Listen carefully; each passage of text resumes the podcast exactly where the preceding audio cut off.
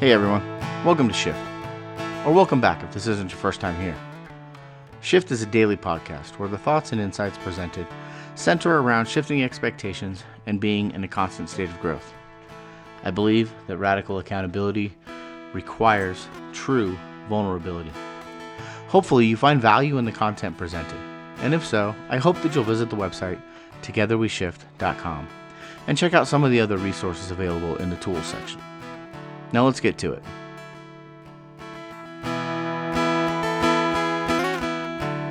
All right, here we go. Welcome to Shift, everybody, the podcast where we talk about radical accountability and true vulnerability and how those two things are not separated. They are a part of the same. With me today is my dear, dear friend, my brother, Kai Nix. I've known Kai for a couple years now, and he has been both a mentor and a friend and a confidant and someone that I could lean on when things were not necessarily going the way I wanted, and somebody who has honestly always been in my corner. So uh, we're going to get into all sorts of things about masculinity, about being a being a, a male in the 21st century, raising children. Kai and I are the polar opposites when it comes to the fatherhood spectrum because Kai's got a child and I've got eight. so it looks a little different for the two of us, but we our core beliefs and, and what what that means are very similar. So with that, my man, welcome to Shift. Thank you for being here. Oh man, so good to be here with you, brother. Shift is amazing. You're amazing. I'm just blessed and thankful that you picked up the phone and said, "Kai, jump on this with me." And I'm, I'm, you know, it's my pleasure actually, because like you said, it. we all brothers. We're family. Actually, we're not. Yes, friends. we are.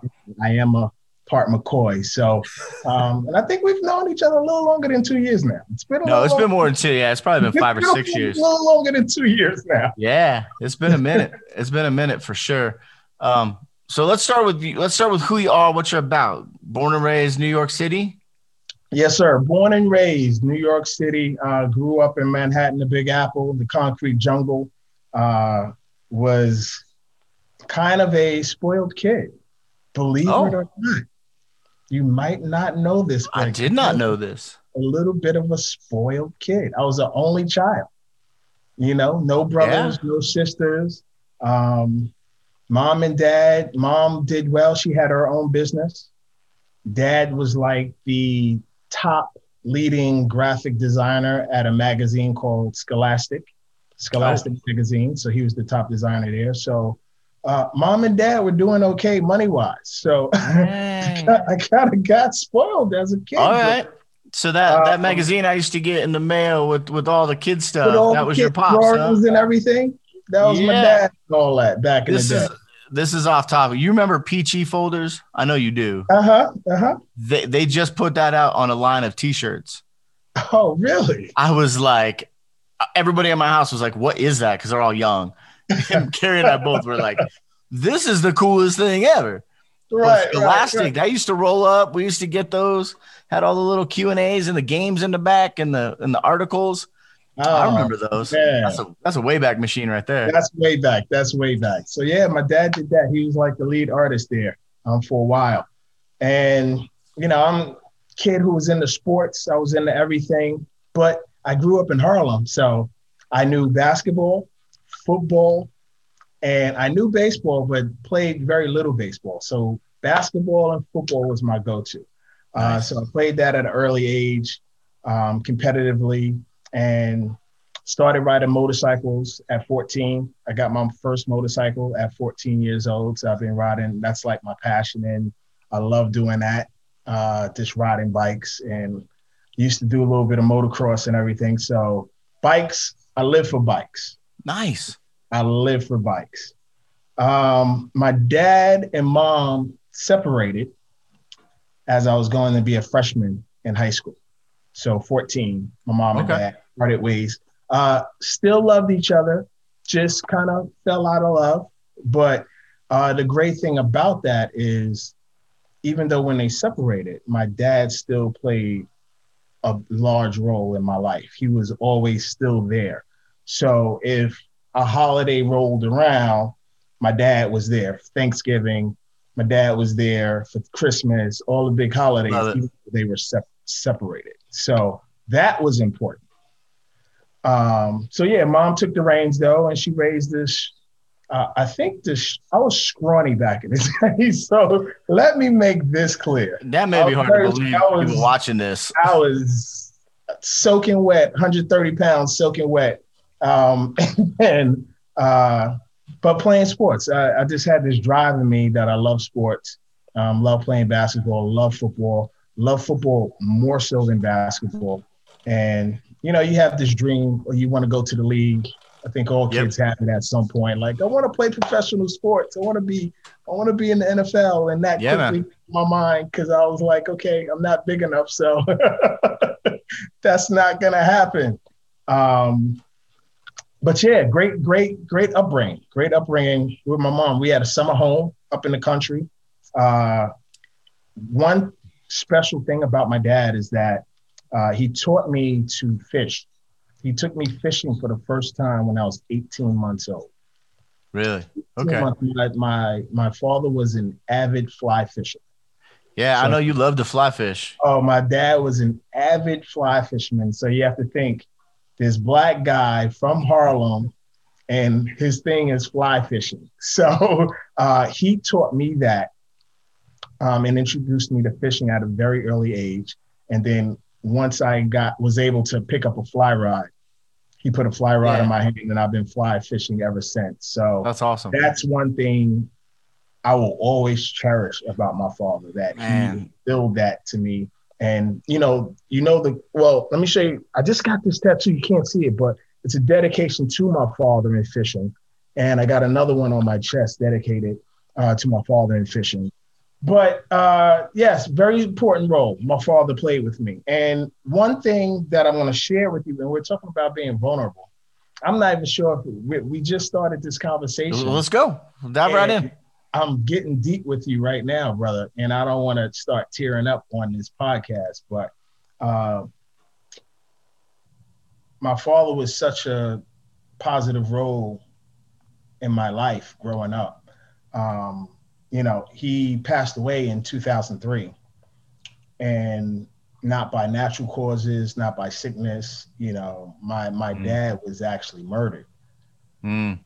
So, um, you know, that hit hard for this guy. And I'll tell you this story on how that day happened.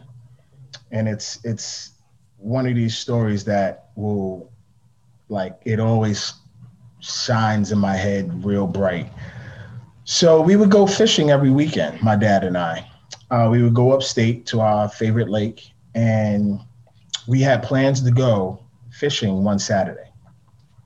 And it was in, like I said, it was in 2003. Uh, my daughter at that time was six years old, and we'll get into my daughter, but she was six years old at the time. So it was my mom and my daughter, and we were going to pick up my dad who lived in Harlem. He had his own apartment in Harlem. So we were going to go pick him up. He, he was ready, excited to go the night before. Can't wait to get, can't, you know, my dad was always like, didn't have to ring his doorbell. He would be downstairs, bags packed, fishing pole in hand, ready to go. So it's Saturday and it's about nine o'clock in the AM.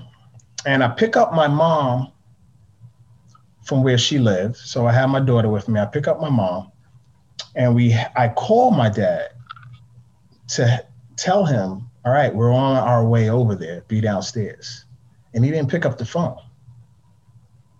And I was like, wow, okay, he must be downstairs or something.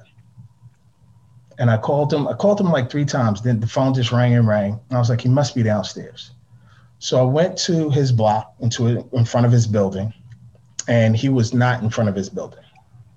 So I called him again. No answer. I'm like, this is so odd right now. This is not like my father. So I was like, all right, I tell my mother I'm going to go upstairs and knock on the door. So I go upstairs and I'm knocking on the door. No answer. I'm like, where could my father possibly be? He knows that we're going fishing today. He never misses a fishing day. So he must. I'm like in my head. I'm like he must have went to the store around the corner. So I'm knocking, knocking. Go downstairs. We waited for about 30 minutes for him to come back. Never came back. Wow. So I tell my mom, I'm like, all right, I don't know where my father's at. This is weird. He must have had something to do. I'm not sure why he didn't tell me he had something to do, but he's not around. Let's still go fishing. So we left my dad behind, and my mom and DJ, just me and my mom and DJ went up fishing that day. So I go fishing, like literally, no lie, Keith. I always catch fish. Always, even if it's one or two fish, I always catch fish. Yeah, I've seen the pictures. You always got, that's why I don't fish. I never catch nothing. Yeah, you know, I'm always hooking them up. And I go up there literally from about 11 o'clock to about four o'clock. Not one fish. Nothing. Not even a bite. Nothing. Not even a bite. Wow. So I'm like, what is going on today? My dad's not here. Couldn't get in touch with him. I'm not even, I don't haven't even had a bite all day. So he left. No fish caught the entire day. Drive back down to the city. I go back to my dad's house. go back there, call him again, no answer. I go upstairs, and as soon as I go upstairs, I see yellow police tape all around his door. And I'm like, what the freak is going on right now? Yellow police tape. It's all taped up. So I go to the local precinct right after that, and come to find out, they they said it's your father, Leroy Nix, and I was like, yeah, that's my dad's name. And the detective was like, sit down, and he told me my dad was murdered in his apartment. It was a break-in, and he was stabbed. Wow. He was stabbed, and he didn't make it. And I walked out of that precinct. I didn't cry. I held it in. My mom was a, a wreck. My daughter was crying. And I didn't cry that day. And this is the point in time where I was running health clubs in New York City. I was running Gold's Gym. And I called the owner. I let him know what happened. He was like, take as much time as you want. As much time as you want. Don't worry about it. We got the gym. We'll hold it down. And I was like, thank you. I went back to work two days later because I couldn't stay home because it was constantly on my mind. Yeah, yeah. So I was like, I got to go back to work to keep my mind busy. And by doing that, I didn't cry regarding my dad's death for about a year and a half. Really? About a year and a half. I didn't Just held it in. I didn't let tears flow. I held all that pain, all that anger in. You know, I would get mad like this. At the yeah. simplest thing, I would get mad at something. It was like it was tough on DJ because she would do something, and I would get mad like that. Yeah, just like. So what's mad? What is what does a mad Kai Nix look like at that period? Are you? Oh are you man, screaming, yelling, throwing stuff, just shutting down. Like what does um, that look like? When it comes to my daughter, a lot of yelling, lots of yelling. Yep. Um, that's all I. That's all I ever did with my daughter. I never hit my daughter, but always yelled, like the fear of the yell with my yeah. daughter. And it was just so much going on that uh, like a year later, I was just driving and I pulled over on the road. And I think I cried, Keith, for about two hours, man. Wow. It all came out. It like I cried on the side of the road for about two hours. I like I was crying so much it was hurting. Yeah. Like I was it was really painful because yeah. I was crying so much. And it all came out at that point. And I was like, wow, I've been holding this in for so long. And, you know, it's a, it's, unfortunate, not all men, but a lot of men tend to hold things in. Yeah. They tend to lock things up in their heart. Yeah. And don't let things out and express themselves or let someone else know what's going yeah. on. So they'll let it build up and build up. And it gets to the point where they start taking that out on others.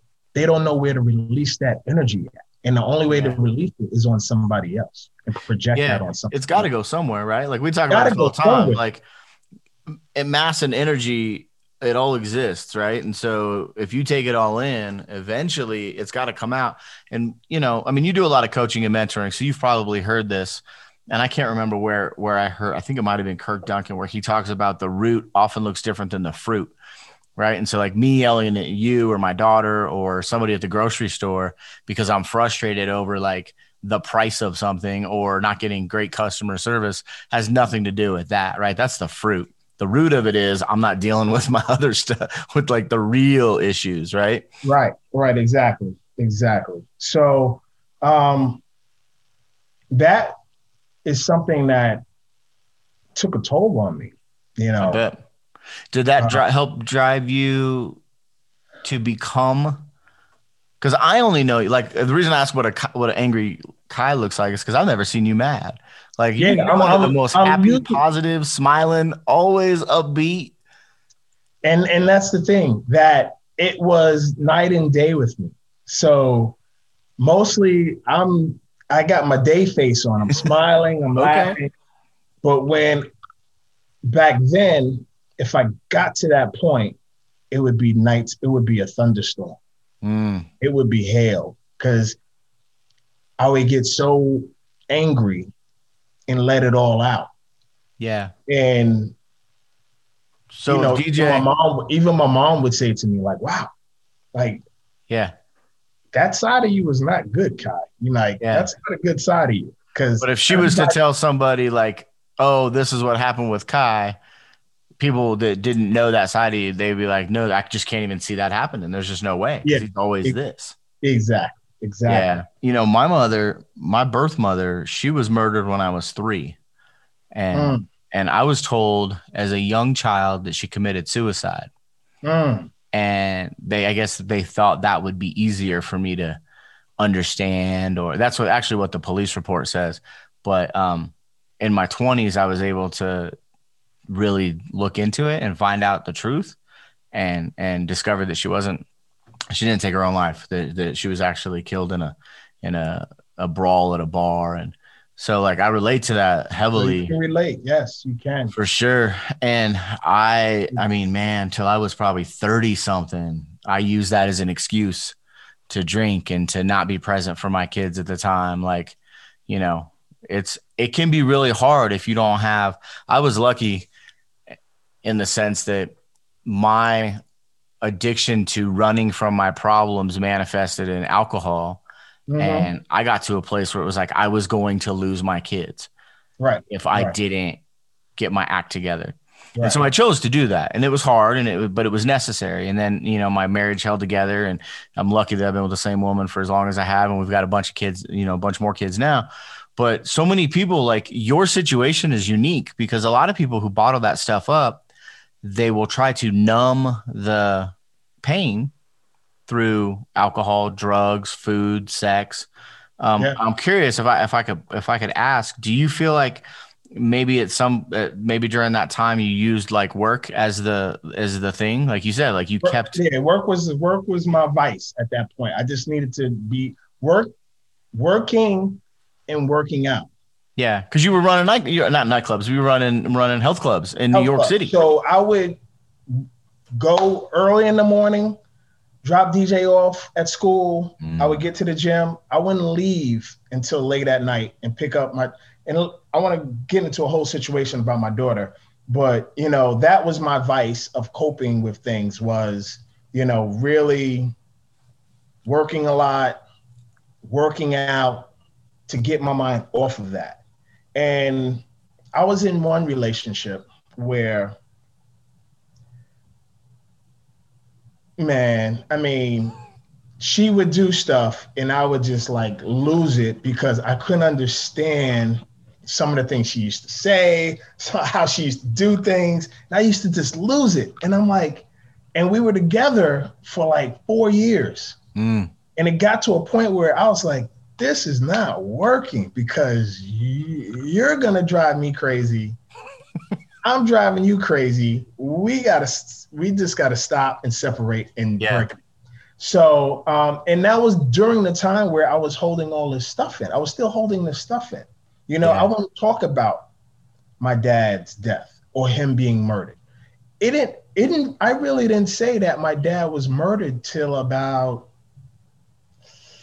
2017. Really? I actually said that in public to people that I didn't know. Yeah. That, you know, my dad was murdered.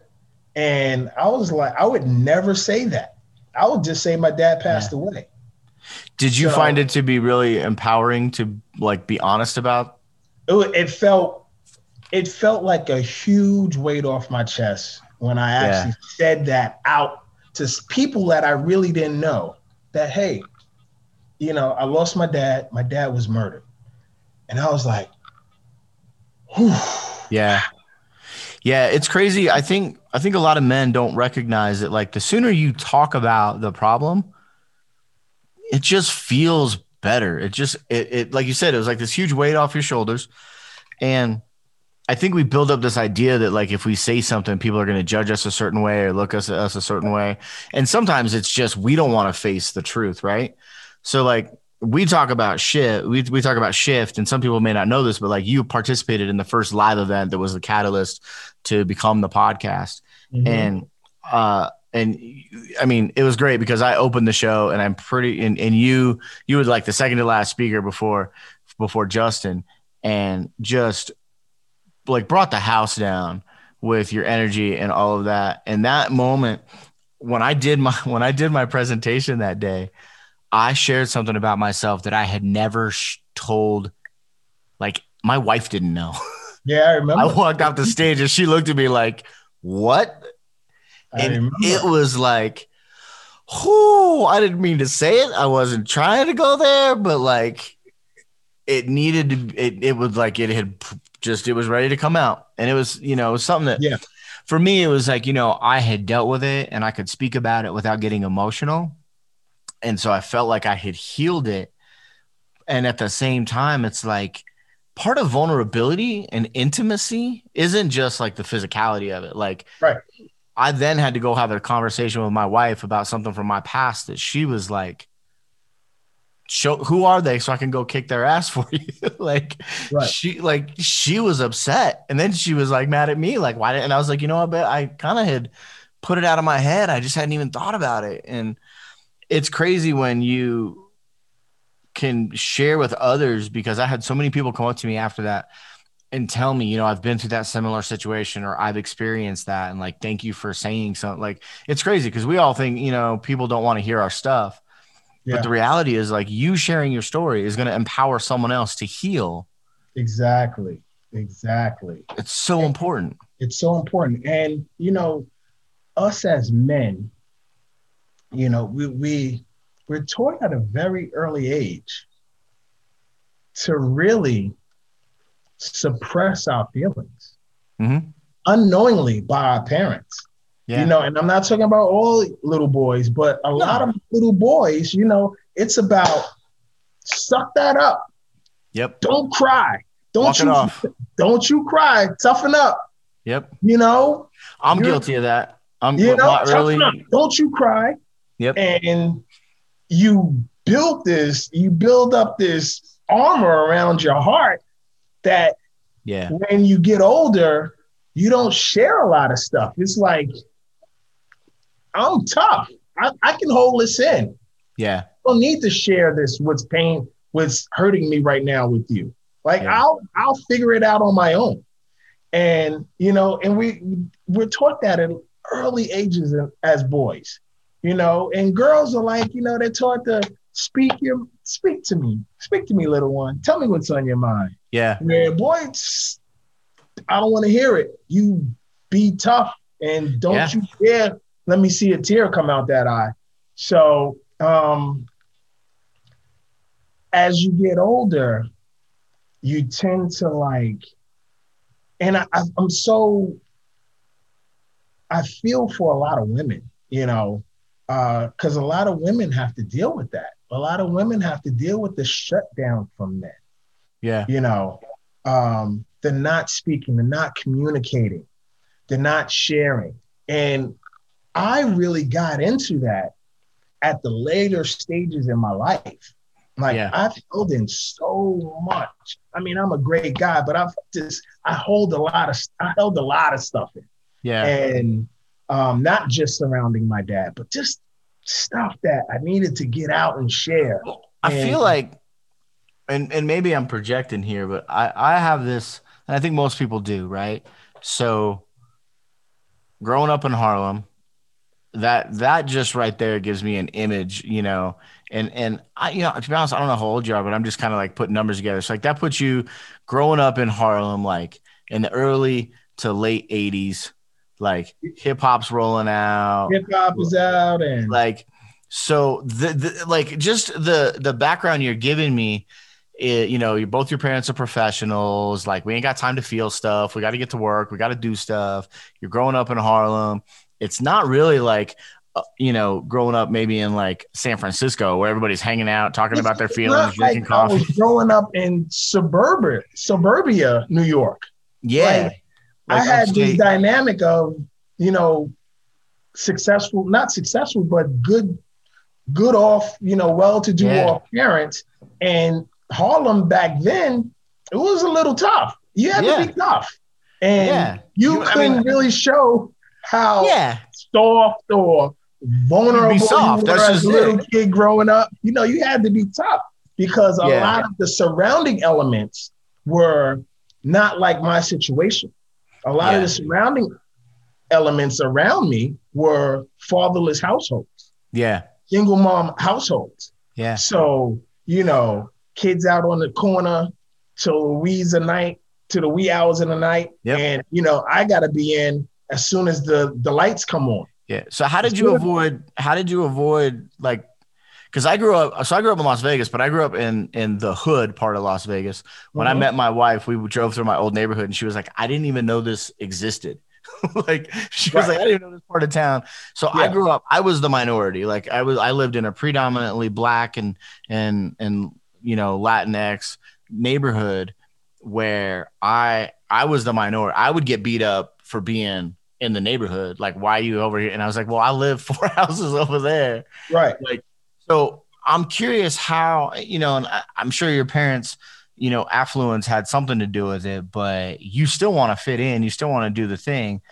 How do you avoid the gangs and the violence and that sort of thing in Harlem in that time, you know, dude, in that culture? Yeah, not for nothing. You said parents you know, parents have everything to do with it, in my opinion.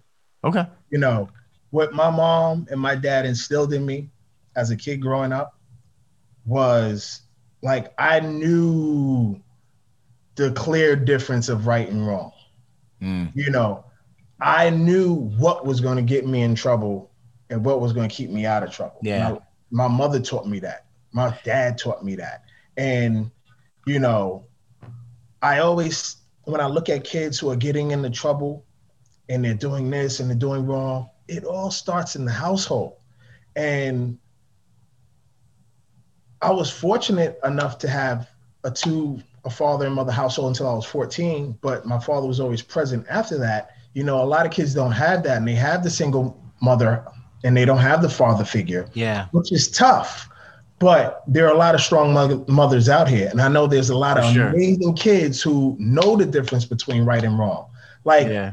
if you're home and you're, you know, a six-year-old kid, and your mom curses all day, every day, and that's her normal language, you're gonna curse. That's your normal language. Yep. Like, I, my mom, I didn't grow up cursing, because the first time I cursed a neighbor heard me curse and told my mother, and she beat the fire out of me. She beat the living fire out of me. And I was like, okay, I don't suppose yeah, to do that. That's the thing I don't do. I don't do that. You yeah. know, when I was had to be six or seven, I stole a quarter out of my mother's pocketbook without asking her. Mm. She got me again. Like, okay, I don't supposed to take stuff that's not mine. That's Yeah. just not what you do. Like Yeah. it's it was all about my mother and father. Yeah. And that's the way that's what kept me sane and out of trouble from the elements that surrounded me. Yeah. Like this was the time of drug dealers in Harlem, all over the place. Yeah. Money, you know, the fancy cars and all of this, wads of money and Yep. and The, the big watches, the, the chains, the whole nine. Yeah. all Yeah. of that. I saw Yeah. all of that, but I knew when it got dark, all right, I gotta go. I gotta go upstairs. I'm, and you know, other friends would stay out to the wee hours. I'm like, I gotta go. My mom, if I don't go upstairs, my mother's gonna come downstairs and be looking Yeah. for me. So I might as well just leave now. So she taught me the. She was an instrumental part of me staying out of trouble and me staying on the right path. So it was all about my parents. Yeah, I love that. That's a really good. Um, it's so interesting because for me, like, very not so not that, and you know, part of the reason why I got sober and I got, you know, and did this complete 180 in my life was because my upbringing was not like that, and and even though Carrie and I were struggling as a couple, I was like, I will not be an you know, an absent father. I will not, you know, I don't know how my marriage is going to go. I'm, I was hoping it would come together, but like, you know, I grew up, my dad was married three times. Like I have three sisters and none of us have the same two parents. And, hmm. and, you know, and that there's no judgment behind that because we all turned out great. And at the end of the day, though, it was like, I wasn't going to be, you know, that dad. Right. And, but I also didn't expect my marriage to to last because I didn't have anybody in my circle like you talk about your parents. Like I didn't have anybody in my circle whose parents stayed together. So it was like marriages just don't work. Like it's cool. Like it's a thing people do and divorce is just part of that equation. Right. But for me it was like I got to figure out how to show up as a dad and and you know, I, luckily I was able to do that and be able to repair that relationship with my two youngest children and my wife and we've you know we've got eight kids now but we've been together 25 years. And i'm curious though because you know it's a good segue into you and your daughter. Like she didn't have that experience. She- you you raised her on your own from what i understand like mostly Yeah, yeah, big time, man. Um, I, I applaud you for eight deep with that beautiful wife of yours. That is to be commended for well, sure. i'm not sure commended or con- uh, Yeah, that's, committed that's one of the two That's worth that's worth medals. You need to you and you both need to receive medals for that. So um, yeah, uh, I raised my daughter on my own. Uh, I was with her mother. We were off and on dating. We went together, but often. We would fight, break up, get back together. I knew this wasn't going anywhere. And, um, we were just two different people. She was lazy. I was a go-getter. And I always think about that day. Like I broke up with her. And then a weekend later, she calls me and she's like, let's go somewhere. I just want to take you somewhere. I know we're not together, but I want to take you somewhere. And I was like, oh. It's reeling me exhausted It's reeling me back in. So I was like, okay, cool. So I go, um, had some tequila, and lo and behold, hey, you never know I was having a kid coming. Ah, you crapped out oh, what did I just do? I've been safe all this time, and this one Yep. time I'm not safe, and I got a kid coming. so no more tequila for kai No more tequila for sure. that is banned from the list. tequila is a no. no so I got this kid coming now, and I'm like, and at this time, I'm like this hot rock star bartender in one of the hottest nightclubs in New York City. And I'm the bar manager, and we had the hottest club in New York City that it was always packed and I am the only male bartender there. And I was truly living like a rock star. Like I had my own place. I'm making like a thousand a week bartending back in the day. Yep. I have a motorcycle. I have a truck. I'm like living it, living. And now I find out I have this kid coming. Mm. Like, okay. So my daughter, we and once again, we were not together during this whole pregnancy. I was like, we're we're I'll be there, but we're not together. Yeah. So June 16th, 1997 comes. DJ was born. My daughter's name is DJ Dejana, Dejana Jordan, but everybody I've been calling her DJ since she was a baby. DJ was born and she comes out and I'm like, holy smokes. And I'm bawling like a baby, crying. And I'm like, wow. I was like, okay. And I'm looking at the mom and I'm like, okay, maybe we should try to make this work. Mm. Knowing in my head that it's not gonna work, but maybe we Babies- should try to make this work at least. Babies do that to you, man. They mess Maybe you we all should try to make this work because this is a good looking baby right here. So, so we tried to make it work for the first year, and Mm. it was just a year of arguing. And I was like, we can't do this. We're like, I'll do whatever I can, but we can't do this together. So we broke up officially. And you know, I wasn't at every other weekend dad. My daughter, my daughter stayed with me every weekend. Nice. Every, I would pick her up on Friday. I would bring her back on Sunday. Every single weekend. And as she started getting older, she started going to kindergarten. She was always late for kindergarten. I'm like, why is she always late for kin? Like, why is she? She got to Yeah. be there at nine. Why is Yeah. she getting here like 10 10 o'clock? Like, what's going on? I would ask her mother. She's like, oh, I'm, I'm I just woke up late and da da da. And I'm like, all right, this really needs to stop. This needs to stop. Like, she needs to get there on time. And when she was six, going on seven, her mom called me and was like, I can't do it anymore. I just can't do it. And I'm like, do what? And she's like, I can't take care of DJ the way I need to take care of her. Because she was battling her own demons yeah. for a long time, her own mental demons for a long time. And I was like, wow, okay, bring it to me. Packed up all the stuff, and I, I'm realizing that I'm about to be a full-time single dad right now. Yeah. So I was like, I can't bartend no more. I need to get a real job with some benefits. Yeah. I got a kid coming to live with me. Like I can't be this rock star bartender, live this bartender life no more. So she started living with me, and it was great and it was tough. And we're talking raising a daughter in New York City. And Uh, I can only point- imagine. yeah, at this point in time, I had just moved to Westchester. I was out of the city, but I was in Westchester. And I'm like, okay, this is really different. I like, I really got to be on point with my stuff by myself. And I was figuring it out for the longest.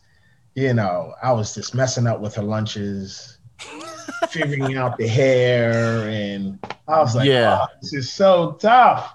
And then, you know, it was to a point like, who do I bring home?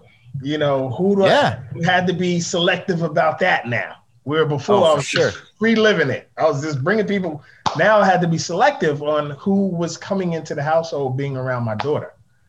And thank God that my mother was very involved. Like whenever I needed a break, my mother was like, bring that, bring my granddaughter over here, please. And I was like, Yeah.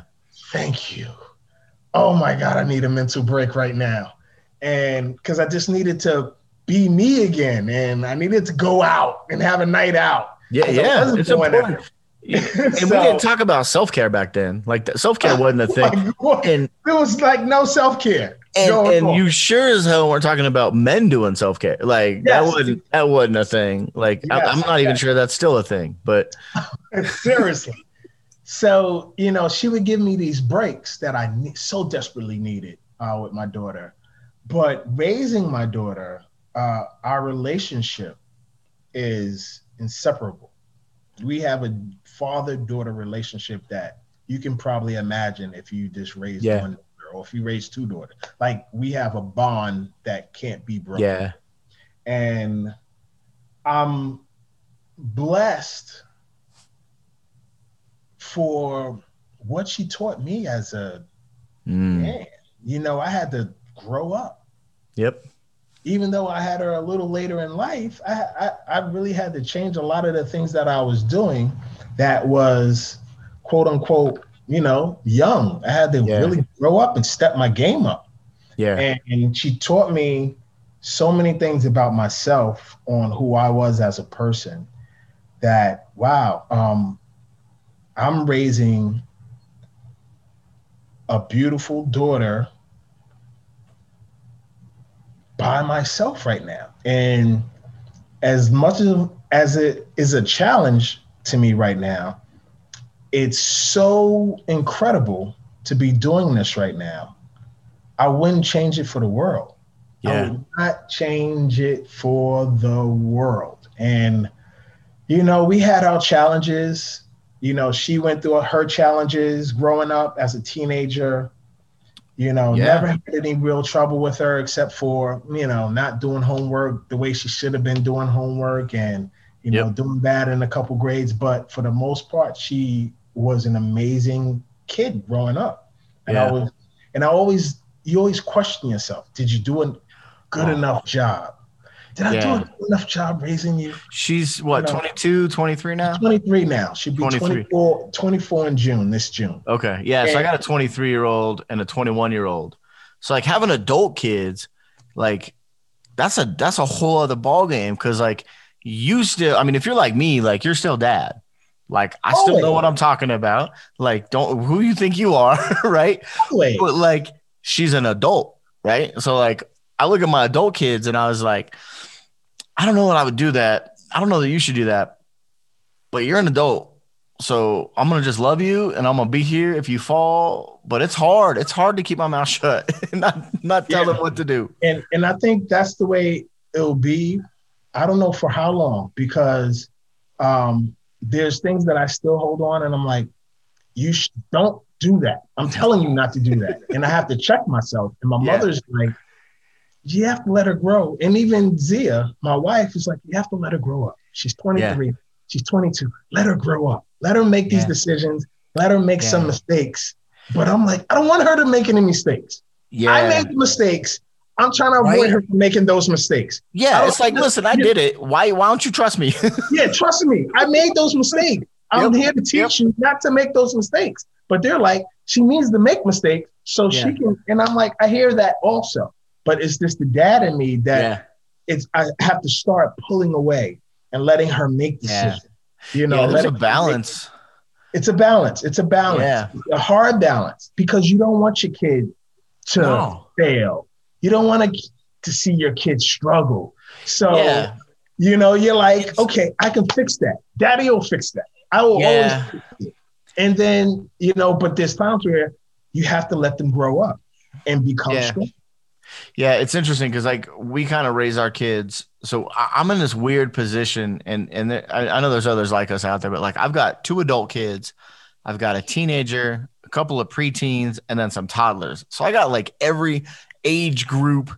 So like some days I'm really focused on the adult kids, some days I'm really focused on the toddlers, some days I got to put my teenager dad hat on. it's like, yo, can y'all? And they're all so different and but in our household we kind of raise our kids like i believe that people have like agency like we're all sovereign individuals and so Mhm. we raise our kids that way like we we give them the agency to like fall flat on their face within some boundaries right like we try to keep them going and I, it's it's so funny to me because i have one child who's moved out of my house. He's got his own place. He's got a girlfriend. He's doing great and he's doing his thing. And then I have another adult child who lives at home and is working and is also doing great. It's just a different kind of great.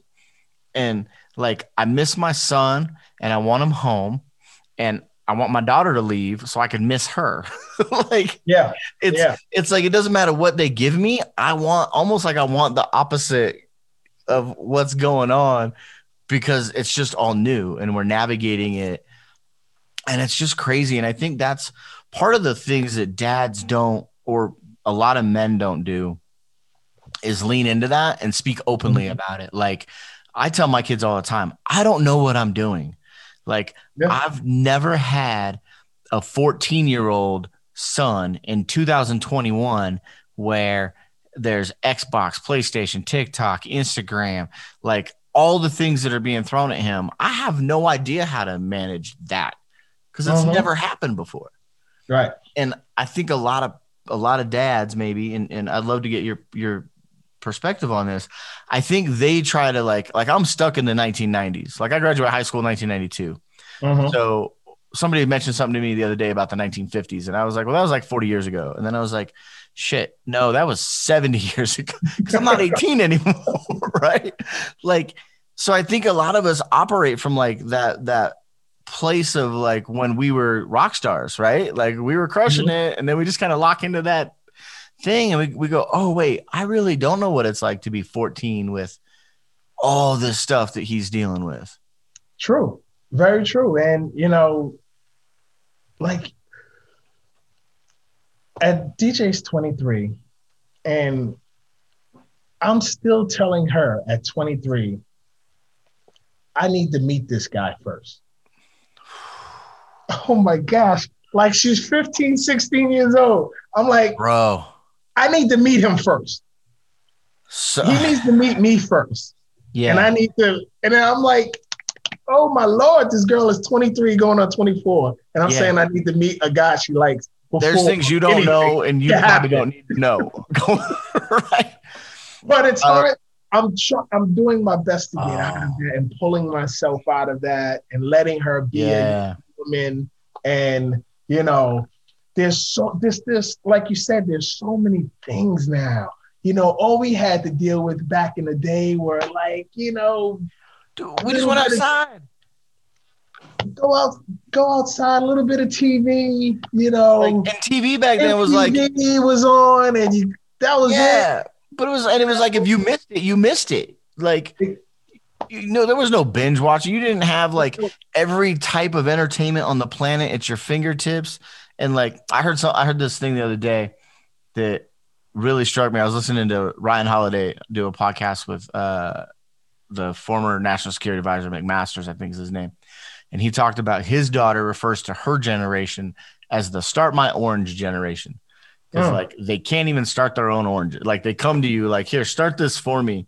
Because they're it's like everything is just so quick and it's all kind of spoon fed to to them. And and that's not everybody. I don't mean to generalize you know not everyone is like that but it kind of opened my eyes to like what my kids deal with and what is put in front of them constantly like I definitely like all my kids right now have zero tech. They're not allowed to have any technology. Their, their Xbox is gone, the Switch is gone, the phones are gone, all of it.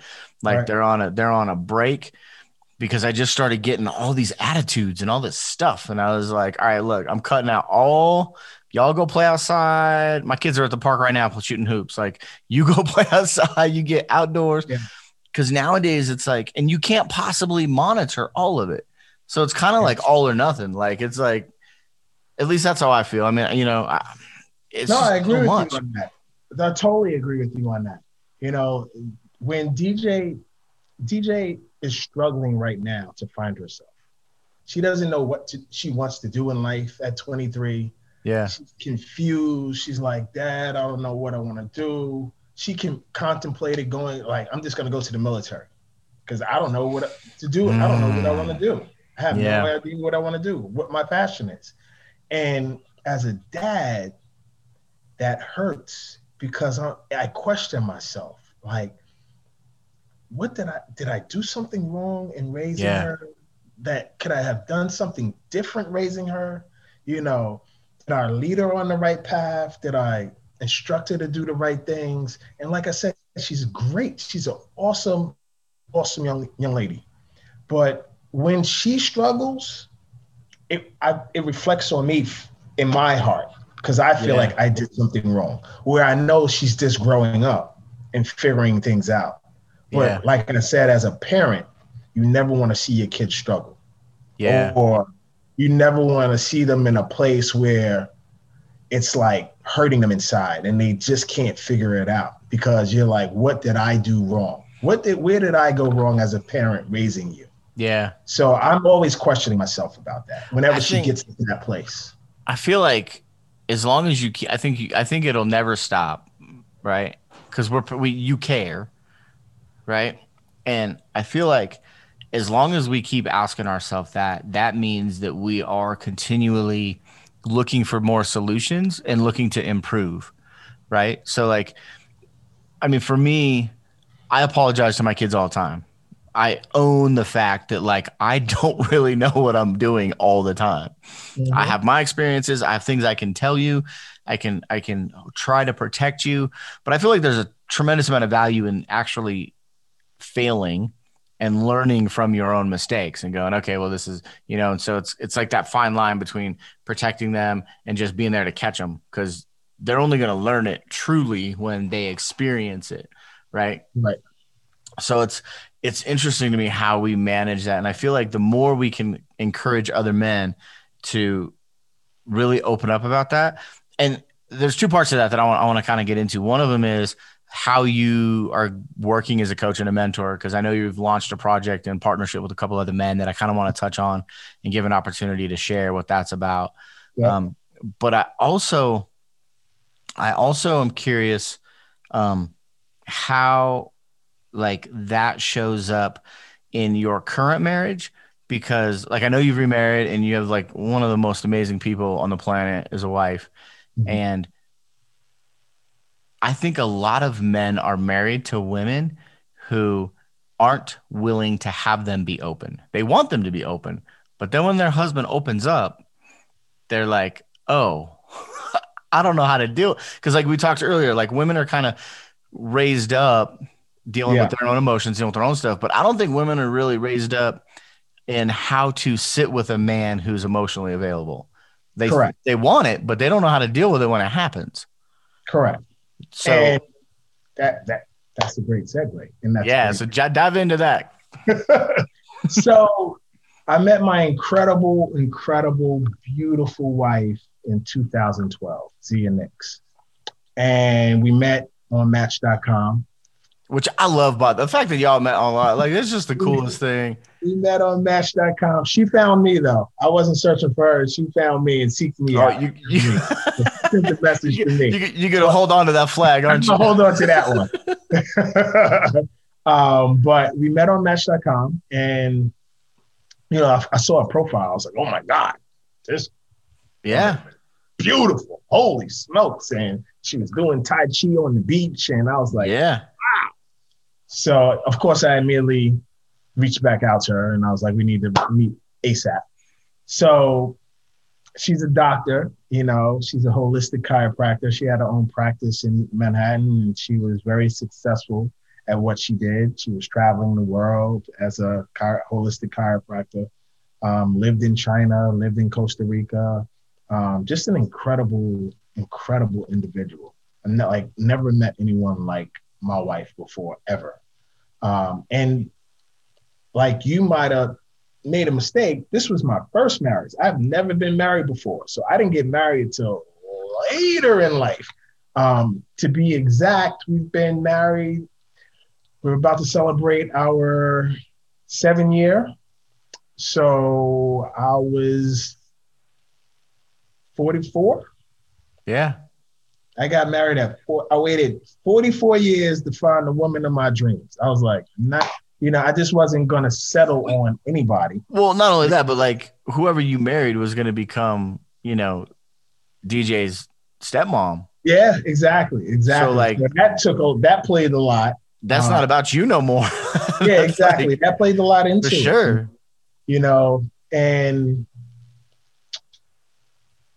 as much as I was doing incredible things prior to me, you know, I was running the health clubs and, and just having a good DJ's older at this point and still dealing with her as a as a teenager, yeah. but older now and you know, living good. And she comes into the life in my life and I'm doing everything wrong as far as I'm working out every day. I'm looking amazing, but as far as like toxicity in my body. Oh my gosh. So she introduced me to a whole different world because when we met, she was just getting into doTERRA when we mm. met the same time. We met in 2012. She started doing doTERRA in 2012. Okay. So she started, she introduced me to this whole new world of essential oils and, you know, an incredible life, how, how you really supposed to live a healthy yeah. life. And I could tell you a funny story real quick. On our first date, I invite her over to my house, to my apartment.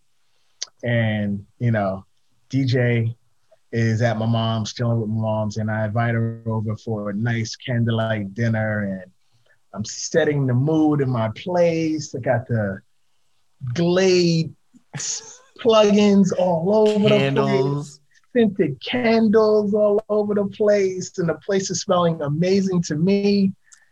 And she walks through the door, takes one foot inside, and she's like, This is not going to work. I'm like, What? She's like, You are killing yourself. I'm like, What are you talking about? You're trying to kill her. she's like, All this artificial scented candles and plugins. These are so not good for you. And she gave me a essential oil class real quickly on our first date. And she wow. threw out all the candles, threw them in the, took out all the plugins, put everything in the bag, and threw everything in the garbage and gave me a little essential oil class. And I was like, wow, you're a little crazy, but I like it.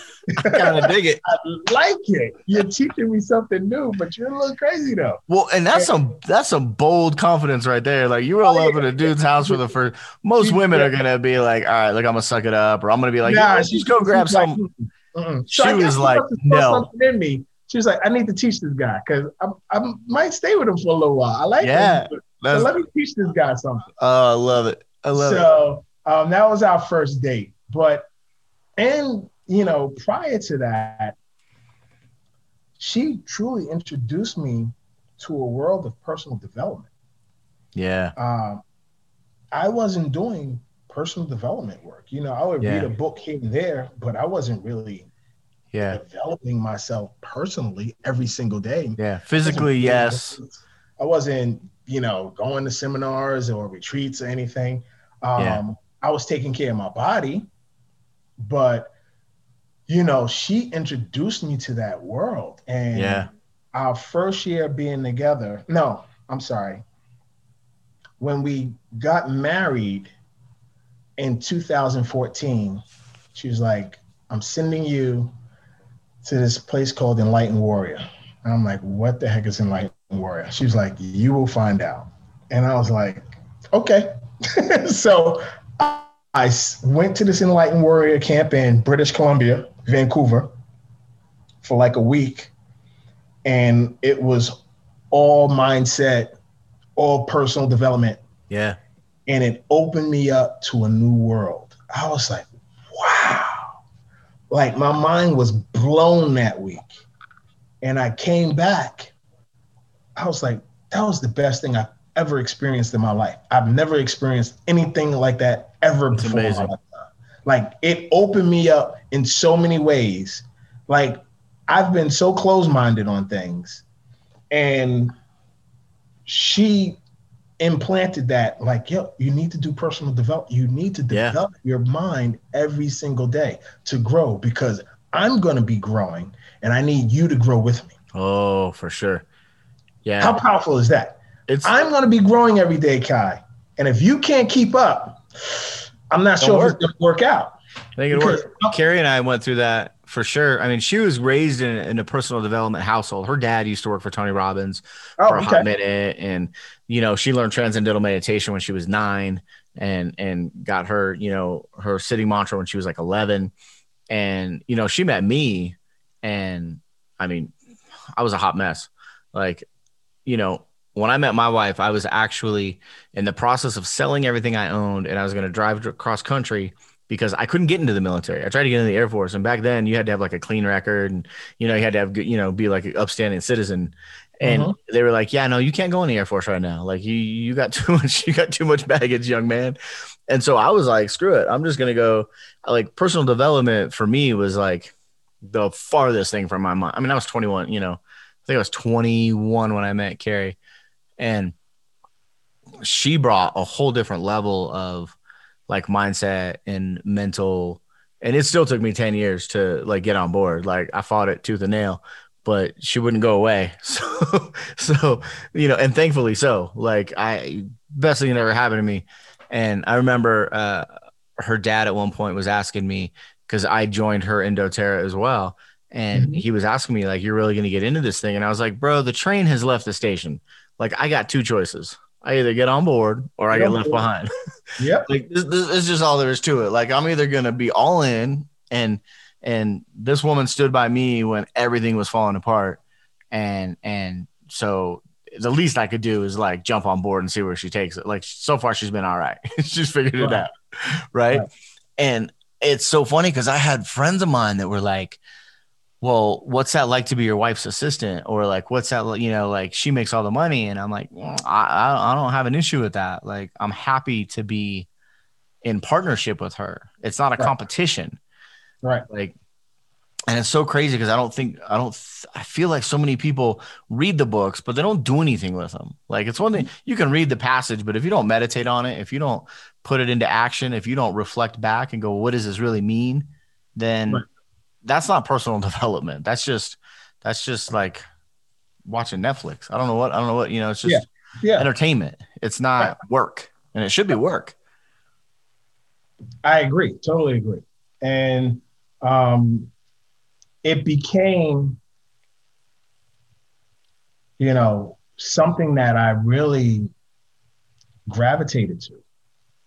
Um, I, I gravitated to the work because as much as I gravitated to what I was learning, uh, listening to audio, reading books, uh, going to retreats, going to seminars, it was helping me in my marriage mm-hmm. because you married Carrie when you guys were younger. Yeah. You didn't get married until like this is my wife's second marriage. I'm her second marriage, but we didn't get married until later in life. So I'm pretty much set in my ways. Yeah, you kind of are who you are. Zia was set in her ways, and we had to figure that out at the later stages in life on making that work yeah. and being, you know, we knew we loved each other immensely, but we had to really work hard and figure out the dynamic of yeah. who we are and as individuals and who we yeah. were as a couple together. And you guys are pretty different people. Yeah, we are. Like, we are. Like, you know, like you know, my um, my wife is very reserved, and you know, she's she's she's always studying and yeah, she's an observer. I I, I see her always observing doing this where I'm like out there. I'm like I'm always out there. Go go go. Yeah, I'm always go go go uh, you know, I always joke with her because where we live, we live in this beautiful community upstate New York, and we've been here for almost a year now, and she barely knows any neighbors, and I know everybody in the neighborhood. So you probably know everybody in the neighborhood on your block, on the next block over. so we're just different like that, um, yep. and I love the dynamic of you know it's it's this fire and desire that we have together, and what's funny is Emily, that's Emily Wright, who is, you know, one of the founding partners in doTERRA. She's like, I love with each of you bring on stage. And when you put that together, it's like, because it's so yeah. different. And you're giving the audience two separate things in one shot. Yeah. So, and I'm like, wow, okay. I can I think it's that. pretty fascinating when you find a couple, and I like to think that Carrie and I fit this mold where the the sum of the two is greater than like the sum of the parts, right? Like like there's not that there isn't any because you have your own things that you're into and and and I definitely want to talk about some of those. And Zia has things that she's into and you mm-hmm. each have unique gifts.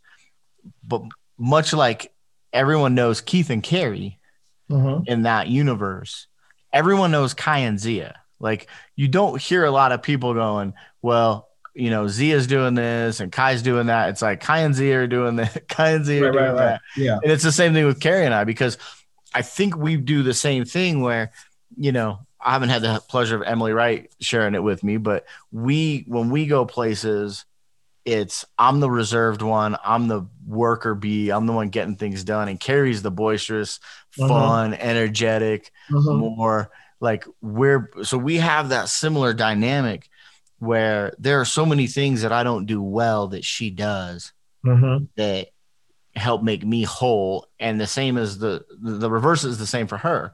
Like the things that she doesn't really do well, I do great. And so the two of us together can accomplish so much more and like we were lucky enough to grow into that. Yeah, you know, like, you know what I call that, Keith?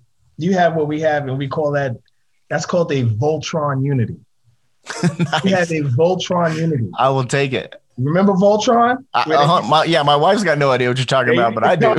They used to stack on it and make one big giant. That's what you. It's called the Voltron unity, where you know you're great, she's great, but when you come together, it's like power. Magic. Like yep. boom. Same thing with Z and I. You know, when we she's amazing at as herself as an individual. I'm amazing yeah. as an individual. But when we come together, it's like ah. Yeah. And I want to say also that, you know, I I really want to say how important the personal development was for myself and for Zia in our marriage. Because it was like I said, it was really tough in the beginning. And people see us like this amazing couple and you yeah. guys never argue. No, we it was struggles in the beginning. Like I was wondering if we were gonna make it at time. Yeah. You know, it was really tough. Same. Same. And, and personal development of us learning who we were. Yeah.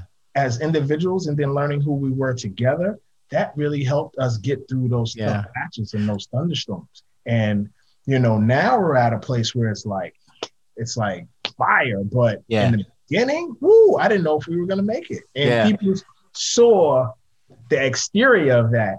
We were always happy, we were always having yeah. fun together at events, but on the inside, we were like, Right, you, know? you, get back, you get back to the back to the house, and you're like, "All right, that's your wing. This is my wing. Leave yeah, me alone. Yeah, I don't want to." We ain't talking the long, quiet car ride home. nobody talking to me. We had to figure that oh. out, and I'm so happy that we did that. You know, I think it's uh-huh. crazy how quickly people are to abandon partnerships. Like we have this just absolute mythological idea of what marriage is because it isn't easy. It, it it takes work. It's a partnership, and like you look at any good partnership, there's give and there's take, and like I look at almost not to like take out the romanticism or the emotion of it, but if you enter into a business relationship, if you and I enter into a business partnership together, you go home and you you're your own person, and I go home and I'm my own person, mm-hmm. but we still create this thing together. And I feel like a lot of married couples don't recognize like the individuality of the other person and recognize that like it's not it's not this the honeymoon for 30 years. Like that's just impossible. Like mm-hmm. you got to be able to to be an individual and sit down like Carrie and I we schedule time to like strategically plan how we raise our kids. What mm-hmm. what is what does success look like in that? We don't just and we have knockdown dragouts about it sometimes because she's like well i don't want to do this and i'm like well i don't have a problem with that. And like it's work. It's constantly figuring out what that looks like. And i think it's so important that people like yourself model that for other men and share that like outwardly we look amazing it's all great but like look we de- and i think that's important too because like you don't want to air your dirty laundry out in public like that's not necessary you know, that, hey. that that doesn't respect anybody right? right? but to share with people like, hey, behind closed doors, we got to work on this. This ain't this oh, don't just happen. We don't roll out of bed and like everything's great. Oh, yeah. You know, we got to uh, work on that. And like he just said, you know, so many couples are quick to wave the white flag and throw it in, whereas, you know, it it it's it's it takes work. And you know, if you want to get better at basketball, you get a what? You get a basketball coach. You yep. want to get better at football, you get a football coach. You know, if you're having trouble in your marriage, if you're having trouble in your sex life in marriage, get a sex coach. You yeah. know, if you're having trouble with the marriage, you get a mar- a mar- you know a marriage yeah. coach, a marital coach, and you know, yeah. people realize that sometimes you need an exterior factor to help out where yeah. the problems are because you guys are not you guys are seeing you guys know there's a problem but you guys can't figure it out. And you, sometimes you need someone on the yeah. outside to come in and be like, okay, this yeah. is what's going on. And that's what we had to do. And in the beginning. And I was like, initially, the man, we don't, why? Sex coach? Sex, why? What? Yep. You know how long I've been doing this? right. This down. I ain't got no complaints. What are you talking no, about? Like no complaints. And yep that's the first thing I would say, and that's the first thing I said. I, I never had no complaints, and you know, it was it had it it dawned on me like I'm dealing with a different woman right here. Yeah, I'm dealing this woman is an individual who is having issues, and we need to figure it out. And maybe I am doing something that I need to learn differently. Yeah, and you know what's and we did that, and it helped and yeah. it worked. And I'm so grateful for the coaching and for all the stuff that came into it because yeah. we're so much stronger from it now that we're so strong now that it would have to take something catastrophic to break us yep. up. So yeah, I think it's I think it's interesting because when you talk about getting a coach or you talk about bringing in like a therapist or a, a counselor or a coach or a mentor, a lot of times people think, well, then, but nothing's wrong with me. Right. Yeah. And it's like, you're right. Nothing is wrong with you. What you're doing is fine. Can it be better?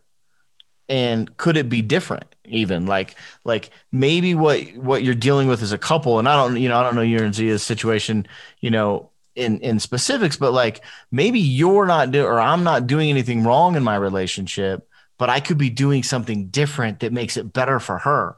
Right. And like what I want is her to live her best life and her to have the best experience.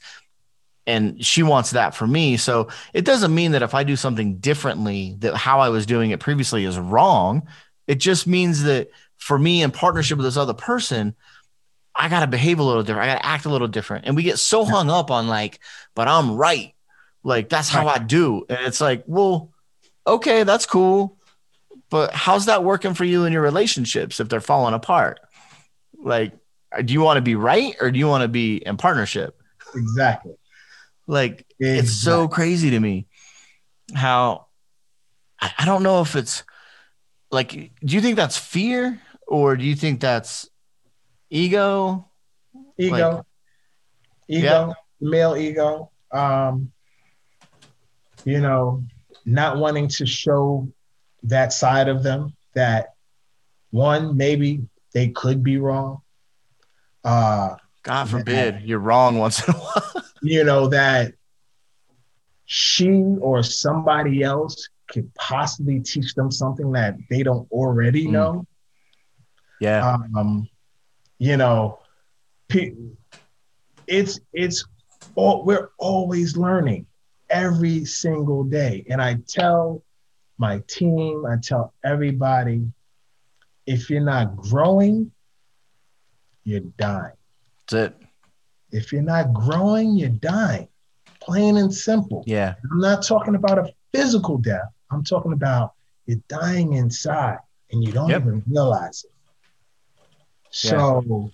that's why it's so important to, you know, let that wall down we need to let that wall down as men. Yeah. And, you know, it's, it's there's nothing wrong about having that masculine ah, but you also Yeah. have that the feminine side, which is the compassionate side, which is the vulnerable side. And a lot of men don't want to show that side. Yeah. Every man has it in them, but a lot of men will refuse Yeah. to let that come to light. Yeah. And once that comes to light and your partner sees that, wow, you're going to see a big difference in your relationship with, you know, with just women in general, not just your partner, but female family members, friends. You have to show that other side of you. And that has nothing about being soft or, mm-hmm. you know, losing your bravado. It, Yeah. You still have that, but you have to show both sides. Yeah. Period. I think it takes more mm-hmm. courage. It takes more courage to open up and be honest about what's happening than it does to stuff it down. Because we were taught to stuff it down. It's easy to for That's me. It's easy. taught. It's easy to stuff it down. It's hard. It's hard to get raw and be like, all right, look, here's what's you better happening. not cry. You fell down. Get up. Yep. Wipe your knees off. You better not. Sh- I better not see tears out your eyes. Yeah. You've been told to hold since we were little to hold stuff in. Yeah. Yeah. And that's you- just it. So that's easy. You- That's So little, four years old, yep. and you holding Suck those up. tears back because you don't want to Yep. get hit, Yep. and you hold it all Shoulders in. back. Shoulders back. Shoulders back. yep. You know it. that's how we've been taught. Yeah. Well, it's time to it's time to shift that that. narrative, man. And it, it really is time. So I know that you got a thing uh, that you are in partnership with with a couple of good friends of mine and some other gentlemen that I haven't gotten the pleasure to meet yet. Yep. Um, called Real Men.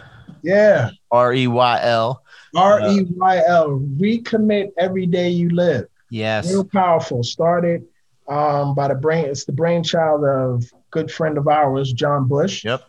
Um, Yep. and He's coming on here eventually. I keep trying to get him scheduled, but he's so busy launching this thing. I, I can't. yeah, he's he's busy right now trying to launch Real, but incredible, incredible uh, thing that's happening with Real. That you know how we want to just get men uh, in a different space with each other. You know, a closer space, a more brotherly space, uh, where we're touching on aspects, all aspects. You know, the financial, the spiritual, uh, the physical, all of that. We'll t- we want to touch on all these segments where we're unified as one, where we can count on each other, where we can learn Yeah. from each other, where we can grow with each other. You know, um, my success is your success. You know, not my success is, haha, I'm leaving you behind. No, Yeah. my success is your success. As I grow, you grow. Yeah. As I learn, you learn. As I teach, you teach. And we want to disconnect with strong men in a community where, you know, similar to Shift, you know, it's all about, Yeah. you know, connecting men to a higher plane because there's so much more at any stage, at any game that we can continue to learn in life. And Yeah. why not do that with other men who have the same um, ideals, uh, the same uh, goals, the same, they want the same successes in life and share that together as a brotherhood. Yeah, I'm, I love it. I'm excited to be a part of it.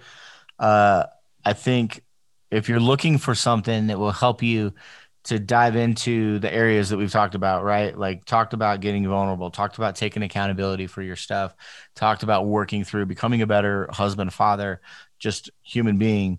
It's Mhm. worth taking a look at. Uh, Yeah. Online courses for now. There's a bunch of online content coming. Yes. I know uh, there, there's already been a couple of like the podcast is up and live. Yes. Um, uh, I talked to John last week. I'm doing a I'm doing a talk. I think next week or the week after with him and a couple other people uh, about addiction. Uh, I'm going to share my story about getting sober and what that looked like. And so I'm excited to be a part of that. And, and I'm so grateful that you guys put that thing together. And and, and my my dream for the future is combining the two for an event. Are you ready to shift for real? it's happening. Oh, I like it. oh, I like I love it. You heard it here first. shift for real. I love and it. it's having a major event and just collaborate and just have something. Yeah, there's something to be said about doing that stuff in person too. Like, I remember the first retreat that I went on to that really kicked off the personal development journey for me. Uh, I had another another male in the room. It was it was it wasn't a, a, men's retreat. It was a co-ed kind of thing, and one of the men that were there, who you know, kind of called me out, and I didn't know him really well enough to to have him calling me out yet. Like, but he kind of called me out and was like, "Hey, you need to learn about this or that." And he's like, "I got just the guy for you." And he introduced me to a guy named uh, Justin Lee, and and Justin taught me a tool to help with with some of my issues, some of the things that I didn't know that I needed to deal with. And by the end of the day, that dude had me in tears. Yeah. I mean, I was sobbing. I was just breaking down. And I remember I was walking down the hall and Justin came around the corner and I turned around to go the other way because I didn't want to see him. I didn't want to like talk to him. I didn't want to have to like go deeper. And I turned around to go the other way from him and the hallway was blocked because there was a group of people standing there talking. So I had no choice but to like go towards him. And we just got we got right up up to each other and he just put his arms around me. He could tell I was in pain. And he just, you know, told me he was gonna be all right and put his and that was it was the first time I had had another man in my life like really be emotionally present, care. And I had met this dude like six hours ago. like Mhm. I was like, what is this cult? what is going on? Right. like people who were loving on each other and just emotionally there. And that was like the first really powerful experience I had in doing personal development, where it was like, okay, this sucked. This, like, you know, generational stuff that I'm dealing with hurts. And I've never felt more cared for. And I I just wanted more. I wanted to go, okay, if this is what happens when I deal with my stuff, then then let's deal with all of it. And it's been the best journey. And so I hope that anyone who's listening or who catches this can recognize that whether you think you need it or you don't, you do.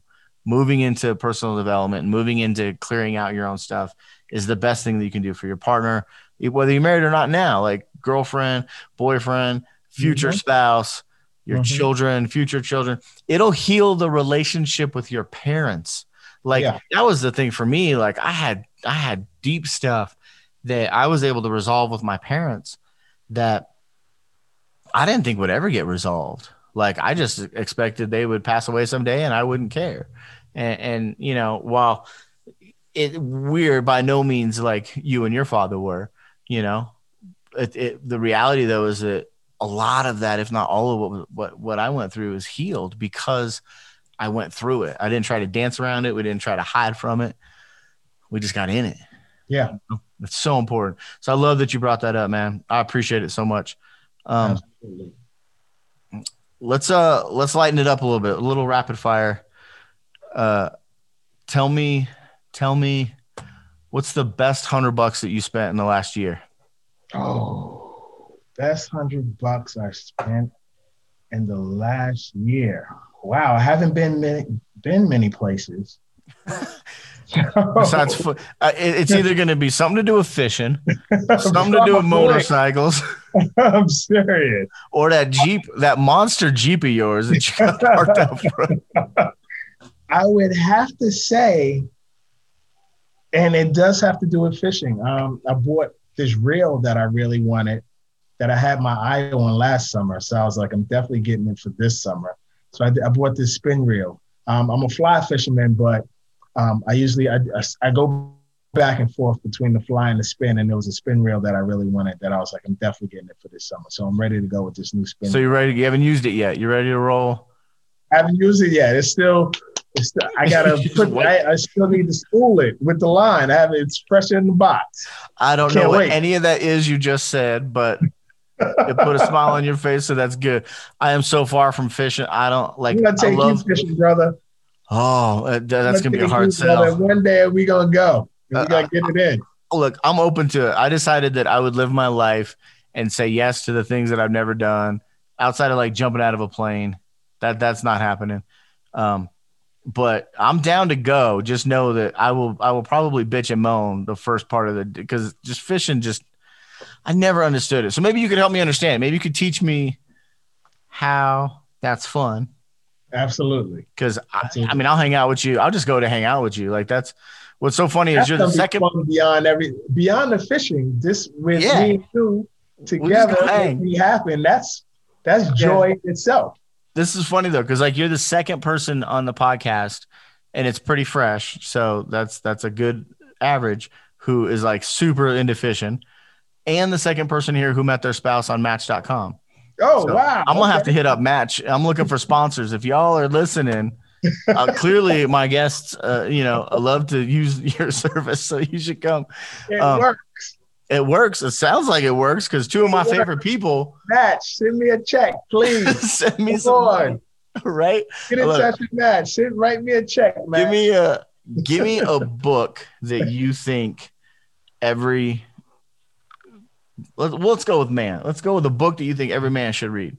Something that shifted you in a big way. Way of the Superior Man.